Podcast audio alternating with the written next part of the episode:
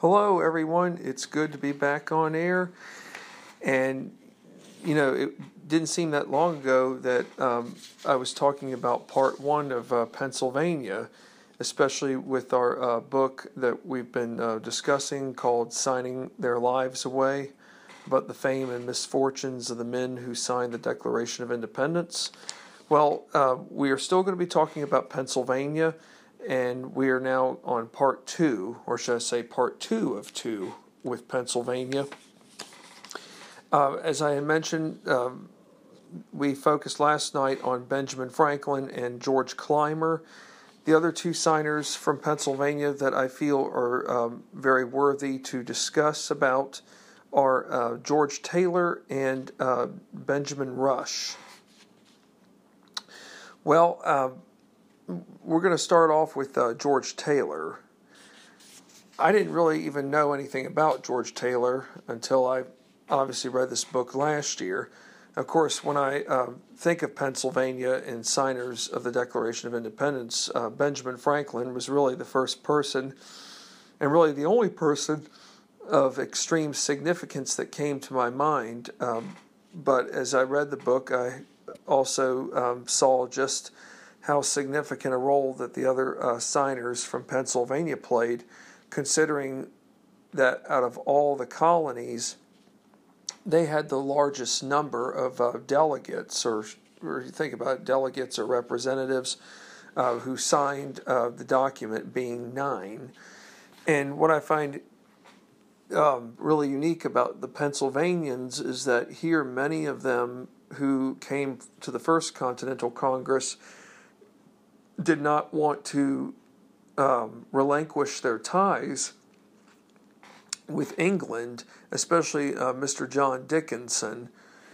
And it turns out that people like George Clymer and uh, Benjamin Rush and uh, probably about three or four others came really at the last minute. And it was great because had it not been for this new wave of um, delegates from Pennsylvania, it's very possible that um, there really would not have been enough of a majority uh, to get the um, motion approved for independence. So sometimes it takes a change in um, having um, a change of a new uh, scenery, being in this case new uh, people to come along to make all the difference. And the best part is, is that even with this change in uh, delegates, that there didn't need to be a long-term election for it. So, anyways, we're going to talk about uh, Mr. George Taylor. He was born around or about 1716, and ironically, he was born in Ireland. Most historians say that he is considered to be the, the most mysterious of all the signers. Well, how is it that this man is the mysterious of all signers? Well, he while living in Ireland, he took up studying medicine. However, um, he realized that becoming a doctor just wasn't for him. And it's probably a good thing that he might have seen that at an early age. The last thing one would want to do is um, go into studying something only in the end to realize by the time they're done with their apprenticeship that they spent what five six years studying only to have wasted that time when it could have been spent on um, becoming something else. Well around the age of 20 he leaves ireland to um, come to colonial america and arrives into philadelphia with hardly any or no money. Well remember when immigrants even the 18th century coming in to colonial America, they it's probably safe to say that many of them don't come in with any kind of money, but at the same time they come in with a lot of uh, raw determination to make it strong, or should I say, big time. It turns out that based on records, Mr. Taylor's trip over to colonial America was paid for by a man named Mr. Savage. so George Taylor became bound to Mr. Savage. And what kind of profession was Mr. Savage in? He was in what was called the iron business. And for Mr. Taylor, he was bound to Mr. Savage until the debt was repaid. So, in other words, I'm beginning to realize, based off of what I uh, did research earlier, that Mr. Taylor was what we would call an indentured servant. Now, when I think of indentured servants, I think of the group of men who came over in droves from England to Jamestown uh, when the when the English first established their uh, first settlement in the New World. Indentured servants had to um, spend anywhere from three to five years or longer um, to uh, work out their uh, contract in terms of fulfilling their contract. And after that time frame, they were um, declared to be freed. For some indentured servants, they might have um, come over to the New World as a result of um, working out their, um, or rather, working off their um, sentences. In other words, some of them could have been sent over to the New World as a result of um, trying to get out of, um, how do I say, it? getting out of, um, not so much getting out of jail for free, but uh, working out a sentence that would say reduce the punishment of an offense that was say committed in England. Um, but it turns out, obviously, that Mr. Sav, uh, not Mr. Savage, but Mr. Taylor did not have a criminal record on him. It was just that he really had nowhere to go, and so Mr. Savage was, you know, kind enough to not only just pay for this man's trip, but to um, bound him um, to um, the Savage family until the debt was repaid. So, true or false, was the debt repaid? The answer is yes. But how did Mr. Taylor himself go about making a fortune? Here is some unique irony. Mr. Savage died unexpectedly, and that was quite often the situation in those uh, times is that people sadly did die unexpectedly. Well, who does Mr. Uh, Taylor marry? He marries Mrs. Savage. How about that? Servant, being Miss, being Mr. Taylor, becomes the master of the iron business. It seems like a match made in heaven. When Mr. Taylor becomes a member of the Pennsylvania Assembly come 1764, he helped draft instructions for the Pennsylvania delegates attending the Second Continental Congress. He signed the Declaration of Independence on August the 2nd, he served in Congress really for less than a year. But during the time that the American Revolutionary War was going on, he did something that was um, very unique. In 1777, he teamed up with a, a man from Georgia who would sign the, who was a signer of the Declaration of Independence, being um, a Mr. George Walton. The two of them helped negotiate a peace treaty with the Iroquois Indians at Easton, Pennsylvania. If anybody knows where Easton is, it's outside of Allentown. It's not far from uh, Nazareth and um, Bethlehem. As a matter of fact, I have a friend of mine from college who I keep in uh, regular contact with who is um, from Easton, PA. And I think she would be very pleased to know that um, then I know exactly where Easton is. Um, I, my roommate from college, he and I uh, visited our friend um, one summer uh, about 20 years ago, and some other friends joined us as well. Uh, but in case any of you all want to know, you know, what is Easton, Pennsylvania known for? Well, there's a major um, amusement park not far from um, Easton that's been around for many years uh, called Dorney um, theme park, and um, that was a great place to visit. So not to get off track by any means, but um, it is important to kind of know where um, places are in relation to either a major city or other outlying uh, cities or towns uh, nearby. But nonetheless, Mr. Taylor teamed up with uh, George, George uh, Walton from Georgia to negotiate this peace treaty. And this could be a good example of bipartisanship. For one, Mr. Taylor is from Pennsylvania, Mr. Walton being from um, Georgia. It might be safe to say that here you have a northerner and a southerner coming together to um, work out a uh, peace treaty.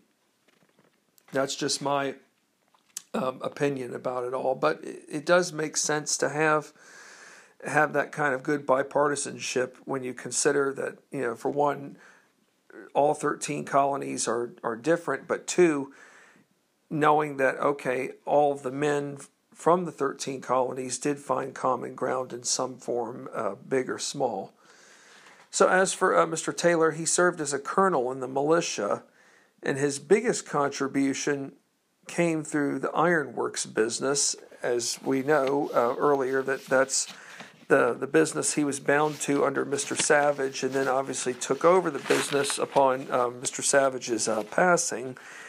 But through the ironworks businesses, his furnaces helped make grape shot cannonballs and cannons. A very profitable business, think about it, you know, without making grape shot and cannonballs and cannons. And, you know, what kind of defensive uh, measures are you going to have in place?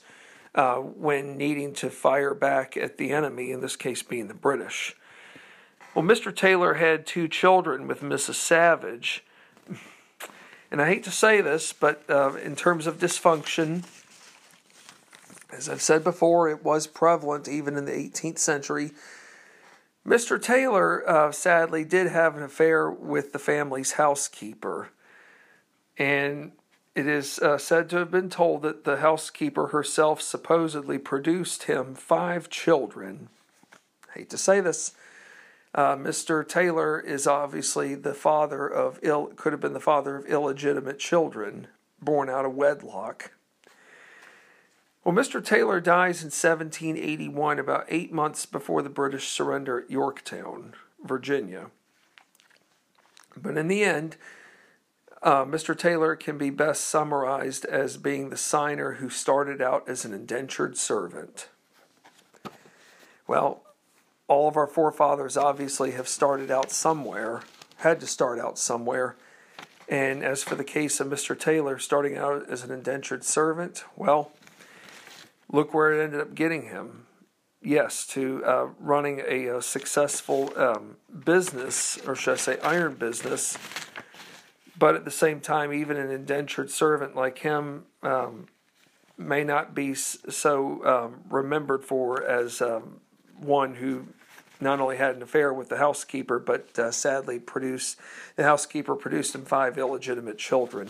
I don't believe he was probably the first nor the last of the of our forefathers, not all of them, but for some who have had what we might call in today's time skeletons in their closets um, or that phrase that people say so close but so far away.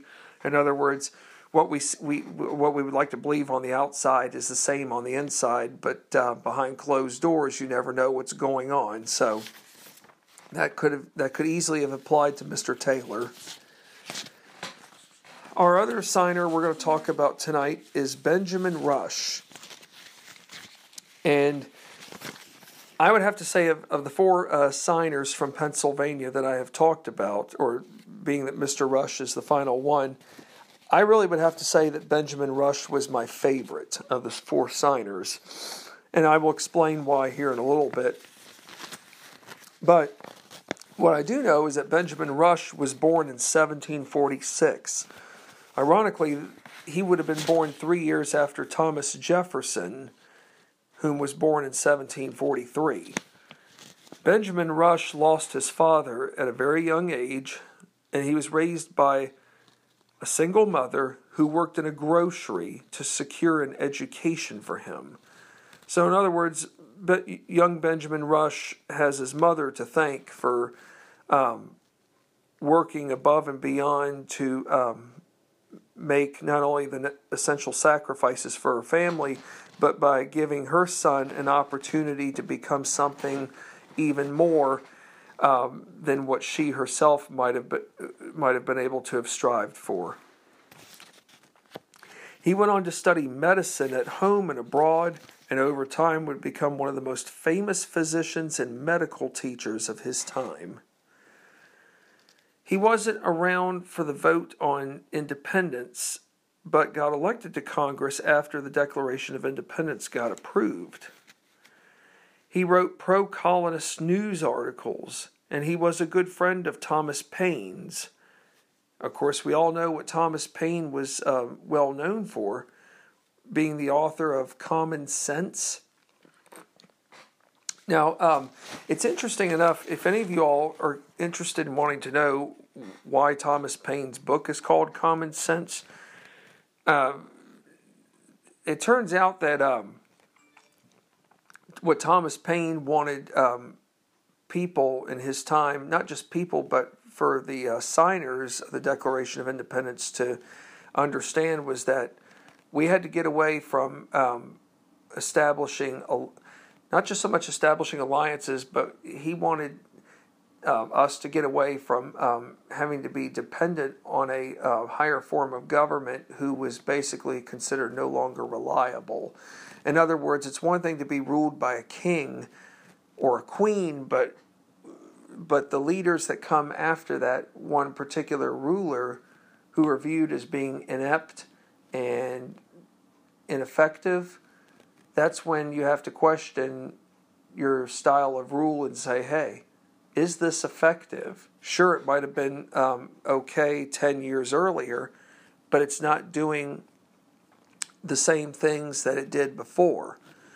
So basically, Thomas, it could, it's safe to say that Thomas uh, Paine was a very early advocate of uh, democracy and an early advocate of um, governmental rule that was um, what do you call it? That was uh, one that um, allowed for uh, people to be elected by, at the hands of the people, and that there would be fair representation.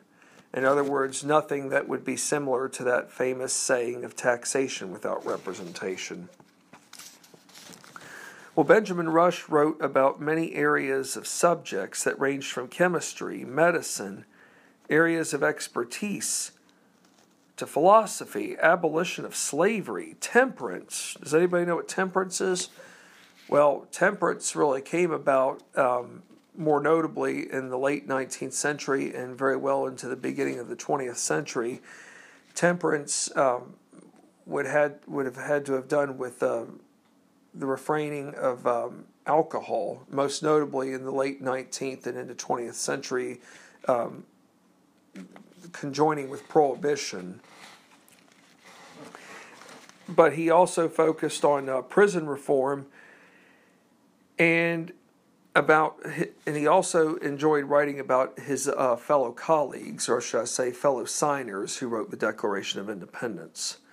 In other words, he um, he kept extensive notes on fellow signers and other players in the American Revolution. In other words, he had he detailed which signers had humor, who had an awkward past, and who was cynical. There's nothing wrong with uh, being detailed in perhaps how do you call it doing observe making observations. However, if one's not careful, they can have a bad tendency to share too much information about others, and that's the case of uh, Benjamin Rush. Do you think this was deliberate? Perhaps not, but all of us no matter what setting we're in, big and small, we do have to be careful because we are being watched, whether we know it or not. So, Benjamin Rush himself had tendencies to share too much information about others, which did lead to conflict, big and small. Here's a good example of uh, what happened to him. He wrote a letter criticizing a superior on a doctor named Dr. William Shippen. Benjamin Rush felt it was okay to blame Dr. Shippen for the poor conditions that he saw in a particular setting. Well, the end result was not a good one for um, Dr. Benjamin Rush. He uh, was forced to resign. Well, yes, he was a doctor, but he also um, had a uh, what you call brief military career service, and that ended with an with involvement in the Conway Cabal incident. I mentioned that um, from a previous podcast when talking about Francis Lewis of New York, who had come to um, George Washington's defense in the aftermath of the Conway Cabal incident. And I had mentioned in that uh, podcast about what cabal meant. A cabal, in case any of you have forgotten, a cabal, which is spelled C A B A L, that refers to a plot where people um, work together, or should I say, in some cases, conspire together to um, come up with a plan that would lead to the ouster of an individual or individuals. Um, and in this case, this incident was a plot to remove General George Washington. And it didn't involve just random uh, Joe Schmoes but there were uh, military people who went along with this plan. Well, how is Benjamin Rush involved in it? He sent a letter anonymously, and we all know what anonymously means, or should I say anonymous? It means that you're not giving out your name. You're just writing a letter, but you wish to not have your name slash identity revealed. Who receives this letter none other than George Washington, or should I say General George Washington. After reading the letter, he is smart enough to know whose handwriting it is, and it's none other than Benjamin Rush's. Well, Benjamin Rush was fired. And I, I do believe it's probably safe to say that Mr. Rush himself was probably better remembered for his medical achievements versus being in, in the military, and I'll get to that part here shortly. What I can tell you is this we're all being reminded of this, we're all being reminded of this at various times, not just in the present, but we've probably been reminded of it in the past and might every so often have to be reminded of it in the future, regardless of our age. There's a saying that we need to be remembered of don't always say everything that's on your mind. And that doesn't just apply to the verbal aspect, it also includes handwritten letters, like what Benjamin Rush himself wrote, to modern day technology like emails. You know, just because we send an email to someone and there's some sensitive information on there, and you've said, stuff that you think is safe and you send it, you never know what the receiver on the other end is going to interpret the email as being, and you never know whom they're going to go to above them to share the the um, subject at hand. So, in other words, it's one thing to share share with something, or should I say, it's one thing to share something to someone that is sensitive. The problem is, is that you've got to you've got to um, ask yourself, hey, is this person trustworthy?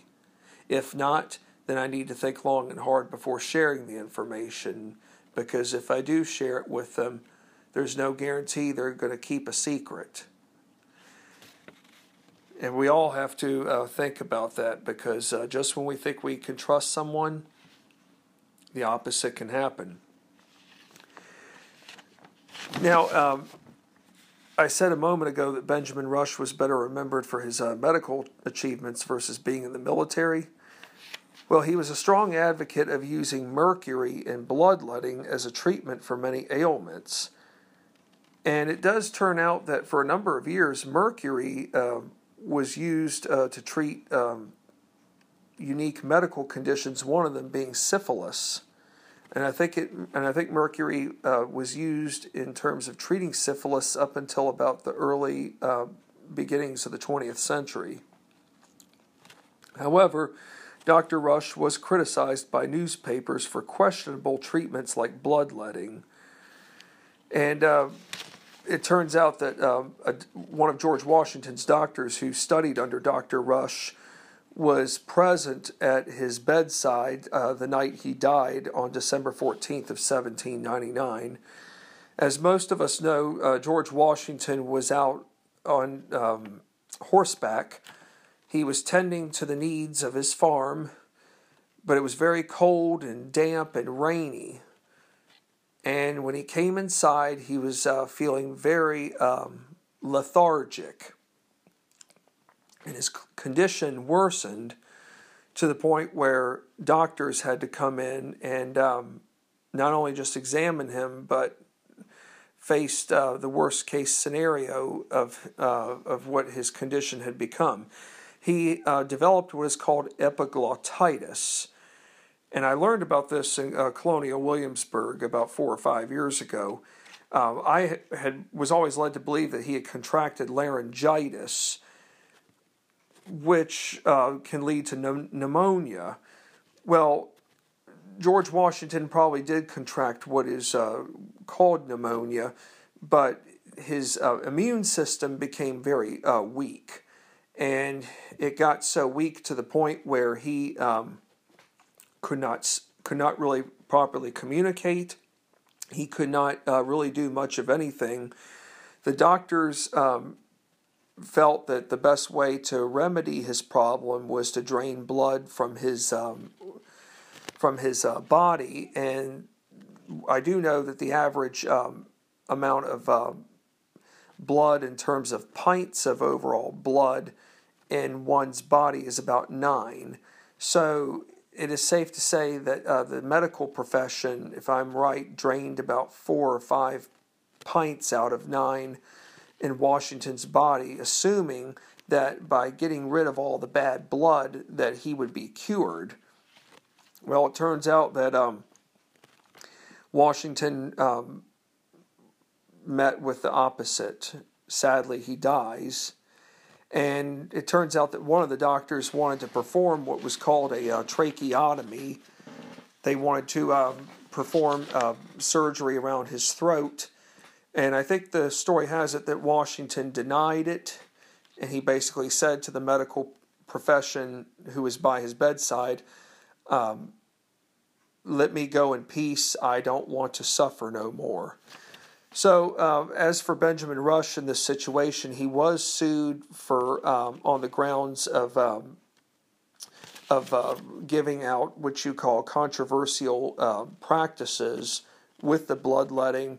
But it turns out that in his uh, in this court trial, he was uh, cleared of any wrongdoing, which perhaps was a blessing because he was only going by what the best practices that were available at the time, but two, you know, everybody, even in today's uh, world of medicine, responds differently to treatments. And it just so happens that George Washington sadly did not respond um, well to the uh, treatment of bloodletting.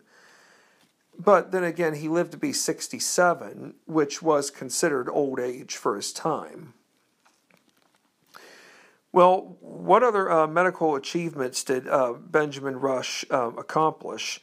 Well, he treated many patients at no charge, and he also helped establish the Philadelphia Dispensary, which was the first free medical clinic in America.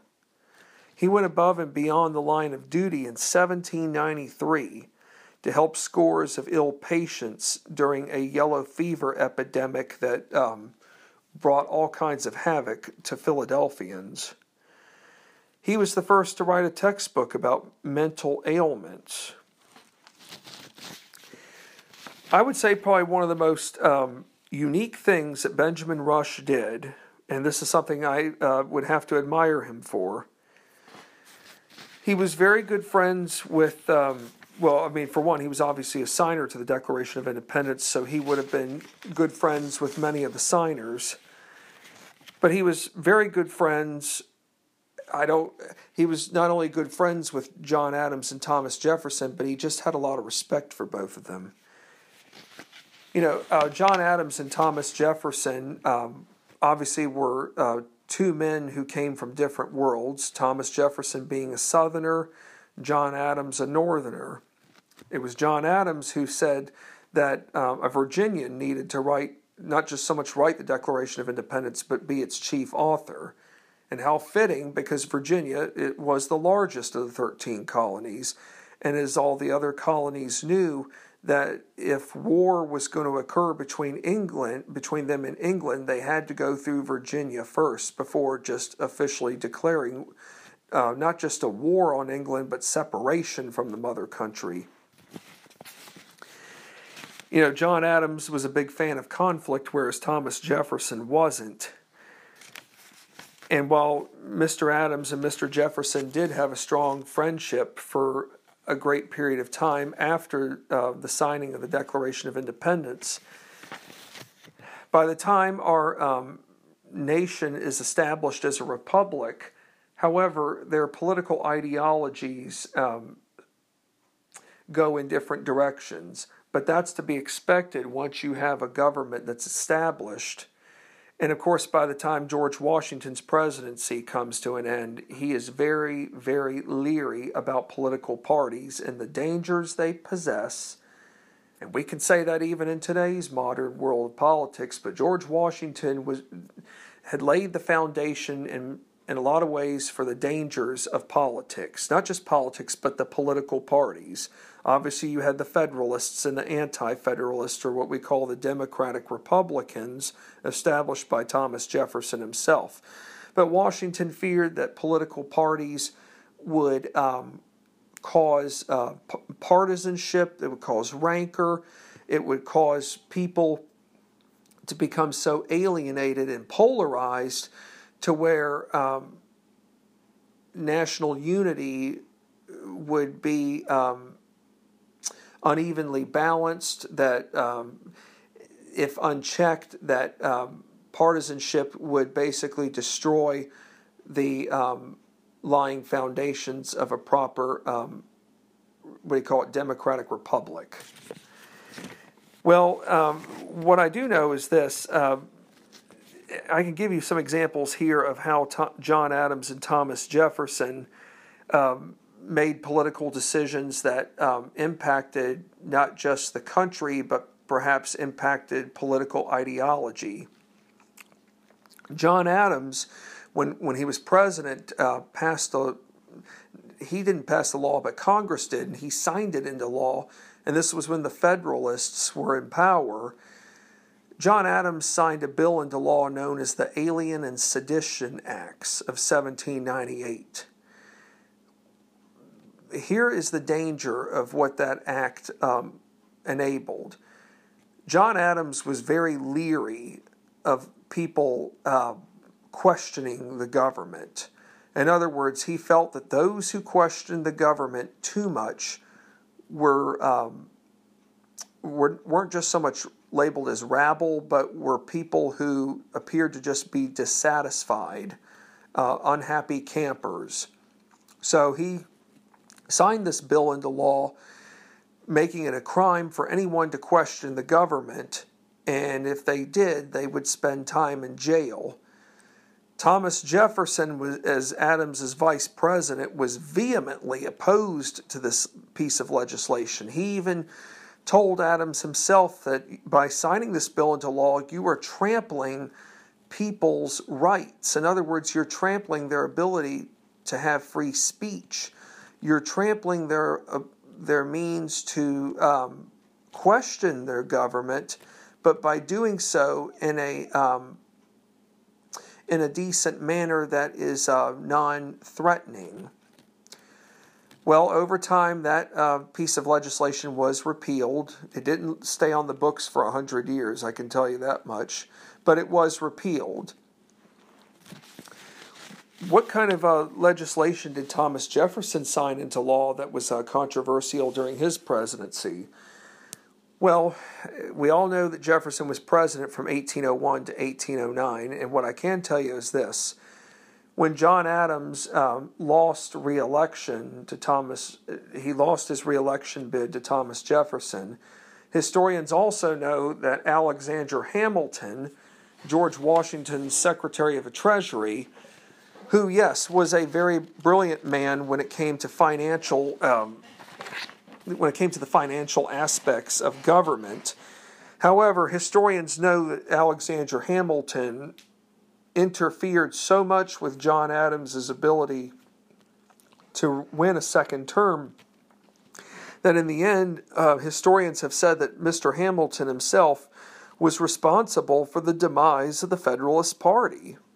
So when Thomas Jefferson becomes president, it ushers in a the transformation of one outgoing party into a new one, and many people were uh, very leery of a new political party assuming uh, power, not just in the White House but in Congress pretty much the Jeffersonian Republicans, or what's known as the Democratic Republicans, take over all um, the branches of government.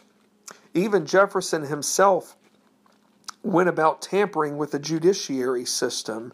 His cousin, believe it or not, is John Marshall, who becomes Chief Justice of the United States Supreme Court in 1801 and stays in that position until 1835, the year he dies.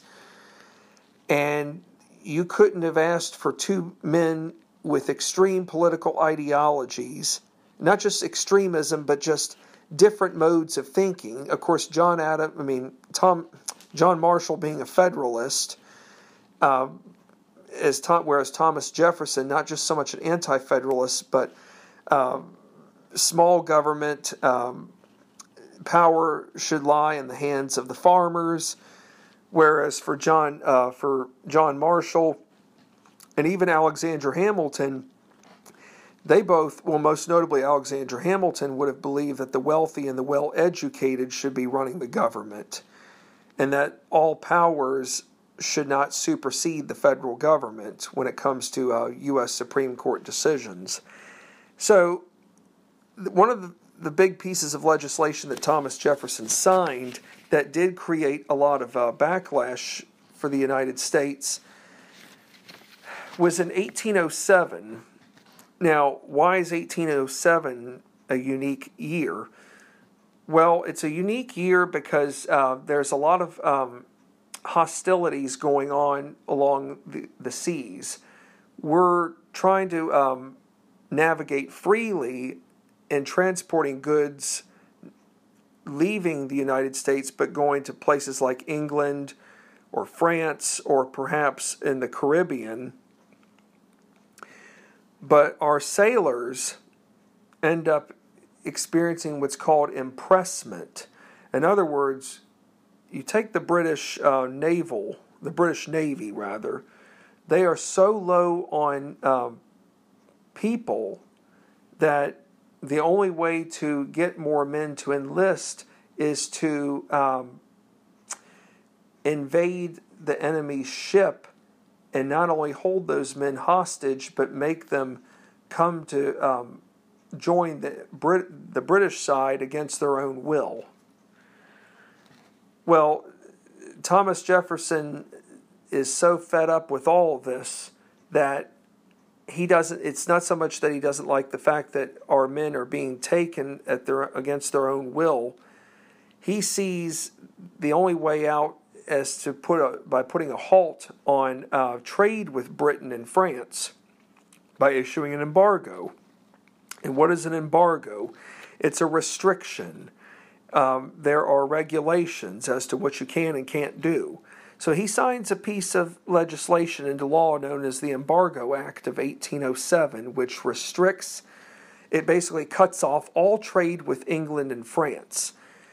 And he wants uh, Americans to become more independent. In other words, he wants um, all the states that are in existence at this time to uh, come together as one to make um, manufactured goods and any other kind of good that say we've been re- relying on too much from England and France to produce those goods here at, in our homeland and not have to worry about um, what do you call it uh, foreign demand.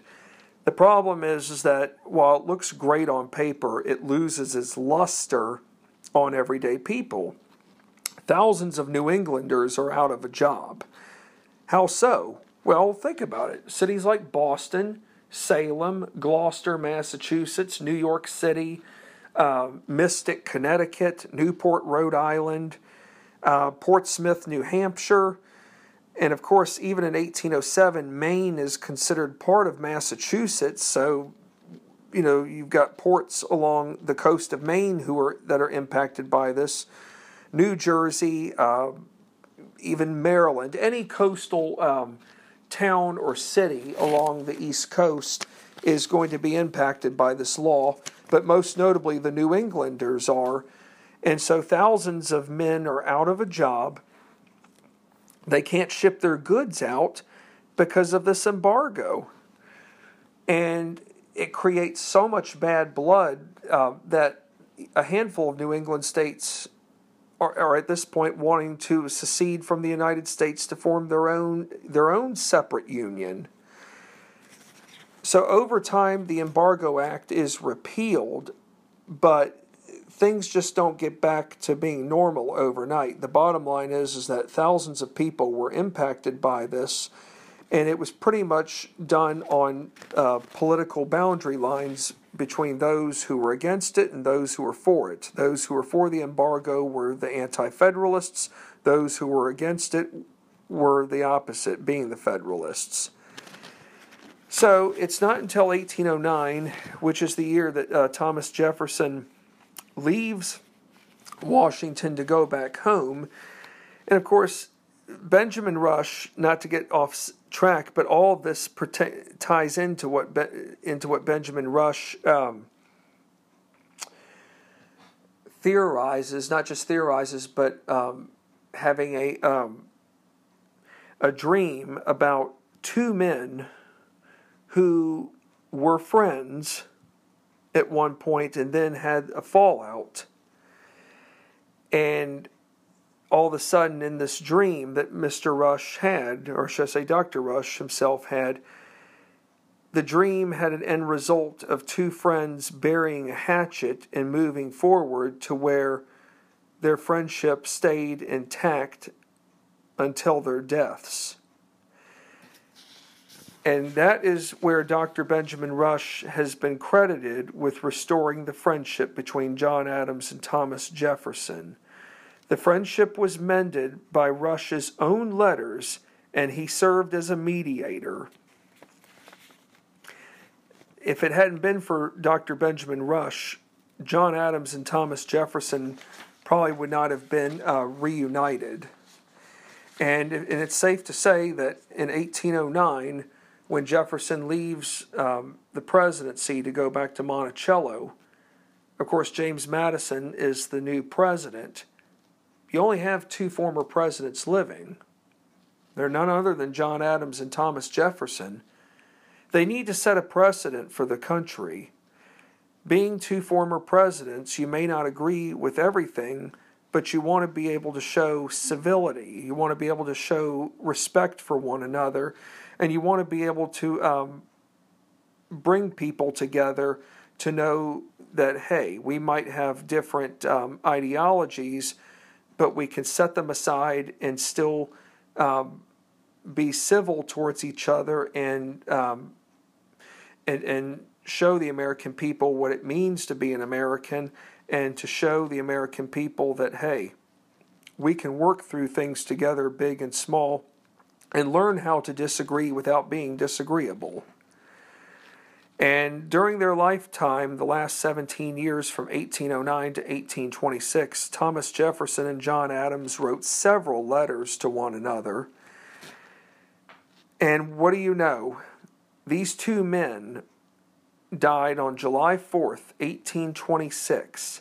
They died they both died 13 years after Dr. Benjamin Rush passed away in 1813. And Dr. Rush lived to be about 67 years old, which was, you know, considered old age even for his time.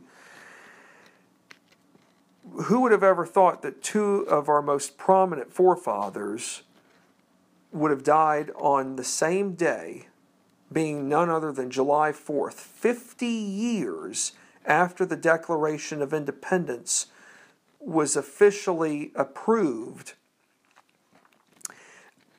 as the means, or should I say, as the as the cornerstone of separation from England.